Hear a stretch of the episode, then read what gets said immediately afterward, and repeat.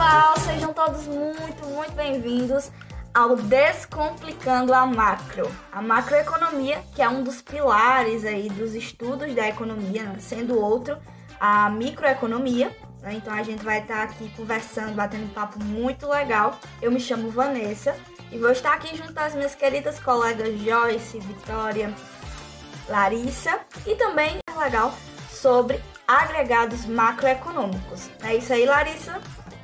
É isso mesmo, Vanessa. Sejam todos bem-vindos. E agora vamos começar falando sobre eles, são grandezas econômicas, né, que quantificam as operações que todos os agentes de uma economia efetuam durante um ano, né? Então, eles permitem determinar o valor da produção realizada no país.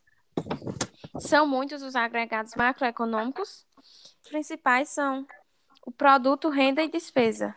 Vale salientar também, Larissa, que os agregados macroeconômicos, eles visam um todo da economia. Eles não visam partes isoladamente, né? O núcleo familiar, o produtor, o empresário, não, né?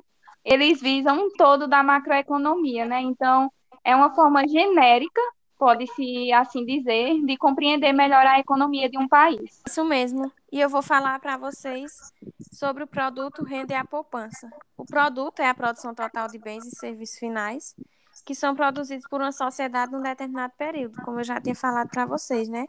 Isso tudo aqui é, a gente fala sobre um determinado período. A renda é a renda pessoal ou consumo das famílias, que é o somatório das remunerações recebidas pelos proprietários dos fatores de produção, que eles recebem como uma retribuição pela utilização de seus serviços na atividade produtiva. Um exemplo é salário, aluguéis, juros, lucros e a renda pessoal disponível, a RPD, é a renda com que as famílias contam para poderem consumir. Já a poupança é a parte da RPD que não foi consumida.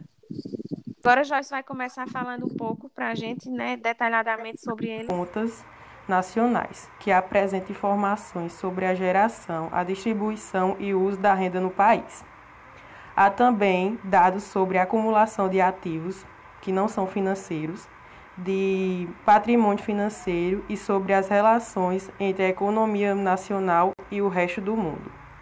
O IBGE dá prosseguimento à divulgação dos resultados do Sistema de Contas Nacionais, por exemplo, de como está a produção industrial do país, assim como a distribuição e geração de riqueza que estão sendo produzidos. Agora eu vou falar um pouquinho para vocês sobre o PIB, né? Acho que deveria deixar por último, já que todo mundo conhece, mas vamos falar um pouquinho sobre ele, né? O produto interno bruto, como nós conhecemos, e ele é responsável, né? Ele é a soma de todos os bens e serviços produzidos por um país, ou seja, né, o investimento, o consumo, gasto de governo, importação, enfim, soma tudo isso e você vai ter o PIB, né? E aí, o PIB, ele é medido pelo preço que chega ao consumidor. E por ser medido pelo preço que chega ao consumidor, é levado em conta também os impostos dos produtos comercializados. E aí, minha gente, é, o PIB ele não é o total de riqueza de um país. Né? Esse é um erro bastante comum que a gente comete, de achar que, tendo o valor do PIB, nós vamos ter o total de riqueza de um país, né? Mas o PIB, ele é apenas um indicador, né? E nesse indicador, a gente não vai encontrar a distribuição de renda, a qualidade de vida, saúde, educação. Né? E o que muitas vezes pode acontecer, o PIB, né, o produto interno bruto de um país é baixo, mas o padrão de vida ele pode ser alto. E muitas vezes pode acontecer também que o PIB, né, o produto interno bruto de um país seja alto e a qualidade de vida seja muito baixa. Então, Vitória, você sabe nos informar o valor do PIB atual do Brasil? Larissa, é, o IBGE divulgou, né, que no último trimestre divulgado, que foi o primeiro trimestre de 2021, o PIB ele estava no valor de 2.048 bilhões. Sendo assim, ele cresceu 1,2, né, comparado ao quarto trimestre de 2020. É isso mesmo, Vitória. Obrigada. E eu acho até muito interessante a gente falar sobre o PIB, porque muitas vezes é algo muito por cima, né? Então, ao mesmo tempo que é algo muito comum, também às vezes é algo muito distante no quesito conhecimento, né, da gente de fato adentrar naquilo que da importância que ele tem, né? E assim como o PIB, né, o PNB, que é o Produto Nacional Bruto, ele também tem uma grande importância porque ele vai ser aquele amplo indicador, né, de atividade econômica que vai é, da atividade econômica da nação, né? Então a gente pode até dizer que que ele é um dos índices econômicos mais importantes e utilizados também por economistas, investidores, é, quanto também por analistas sociais. Né? Então, o Produto Nacional Bruto, famoso PNB, ele é bastante importante, assim, né? É, a gente pode até incluir, trazendo mais para a prática, assim, né? Ele vai obter, né, os rendimentos é, é, das empresas no exterior, mas acaba que ele não inclui né, os rendimentos obtidos por estrangeiros dentro do país. Né? Ele, os valores eles são utilizados para construir o PNB e eles incluem tanto a fabricação de bens materiais, como, por exemplo, carros, móveis ou produtos agrícolas, como também a prestação de serviço, né? A Vitória falou aí no, no PIB, né, sobre essa questão de prestação de serviço, e aqui no PNB, né, ele tem essa questão, só que são serviços de educação, saúde, serviços financeiros, né, que tudo isso está incluído no Produto Nacional Bruto. E, e agora vem outro queridinho, né? que é bem conhecido também. A poupança, que é muito conhecida, ela é uma modalidade de conta bancária, né, atrelada a um dos investimentos mais tradicionais do Brasil, que é a caderneta de poupança. Então, segundo o Banco Central, a poupança ela teve uma captação líquida de 7,089 bilhões de reais em junho de 2021, atual ano, permanecendo no seu terceiro mês consecutivo de saldo positivo, né? De acordo com o SBPE, que é o Sistema Brasileiro de Poupança e Empréstimo, os depósitos superaram os saques em 5,234 bilhões enquanto na poupança rural houve entrada líquida de 1,855 bilhão. Apesar disso, a poupança no agregado acumula retirada líquida de 16,54 bilhões, sendo fortemente impactada pelos saldos negativos registrados, registrados nos três primeiros meses de 2021. Temos também o próximo, que é a exportação. Então, a exportação é a saída temporária ou definitiva de produtos, bens e serviços nacionais para outros países.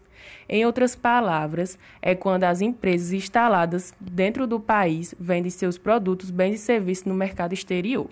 Possibilitam o aumento da escala de produção, a aquisição de conhecimento e o aproveitamento de ganhos com especialização em etapas das cadeias globais de valor. As exportações no nosso país, o Brasil, no ano passado, 2020, atingiram aproximadamente 200 bilhões e as importações foram de 150 bilhões aproximadamente. Exportações de produtos de alta tecnologia já cresceram 4%. O valor passou de 1,29 bilhão. Hoje, o Brasil ocupa a 25ª posição entre os exportadores mundiais de bens. Se a exportação é a saída de produtos, bens e serviços, a importação é a entrada de produtos e bens e serviços no país vindo de, de outros países. E nesse ano, a importação ela teve um crescimento muito significativo e atingiu uma alta de 57,4%. Né? Através desse resultado, a importação ela vai refletindo muito a recuperação da economia nacional, né, principalmente do Brasil, nesse tempo de pandemia.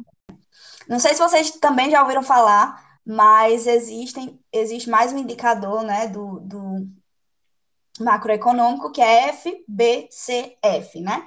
que é nada mais, nada menos do que a formação bruta de capital fixo. Né?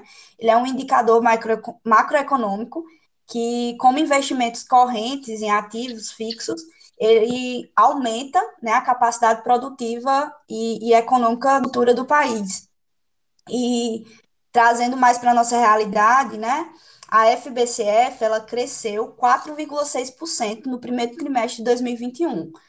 Mas em comparação com o trimestre anterior, né, é 17% quando comparado ao primeiro trimestre de 2020, né? Então, de acordo aos dados do, do Sistema Nacional, Sistema Nacional Trimestral, do IBGE, o indicador IPEA, ele compõe esse expressivo, né, de 25,6% no trimestre anterior e 36,3% mesmo no mesmo período do ano anterior, né? Então, as taxas de variação, elas vão sendo acumuladas em 12 meses por componentes, reforçando o papel destacado dos seus investimentos, é, sejam em máquinas e equipamentos, né? Então, esse crescimento, ele foi é, significativamente influenciado pelas importações fictas, né? Que são plataformas de petróleo remanescentes, né? Do, do, do retro. Outro agregado muito conhecido é a despesa. A conta da despesa ela consiste em medir os gastos realizados no país para consumo ou utilização.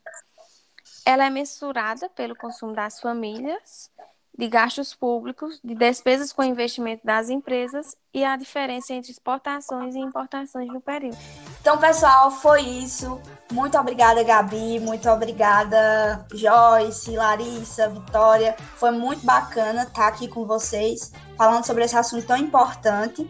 Né? Obrigada também a todos que, que vão estar aí nos escutando. E queria também mandar um abraço para a nossa professora Amanda. e agradecer pela oportunidade né, da gente poder estar aqui conversando sobre esse assunto. É isso mesmo, Vanessa. Obrigada, obrigada a todos e obrigada pela atenção. Até a próxima. Obrigada, minha gente, pela contribuição de vocês nesse podcast, né? Com certeza será muito frutuoso aqueles que escutarem. E é isso, né? Tamo junto.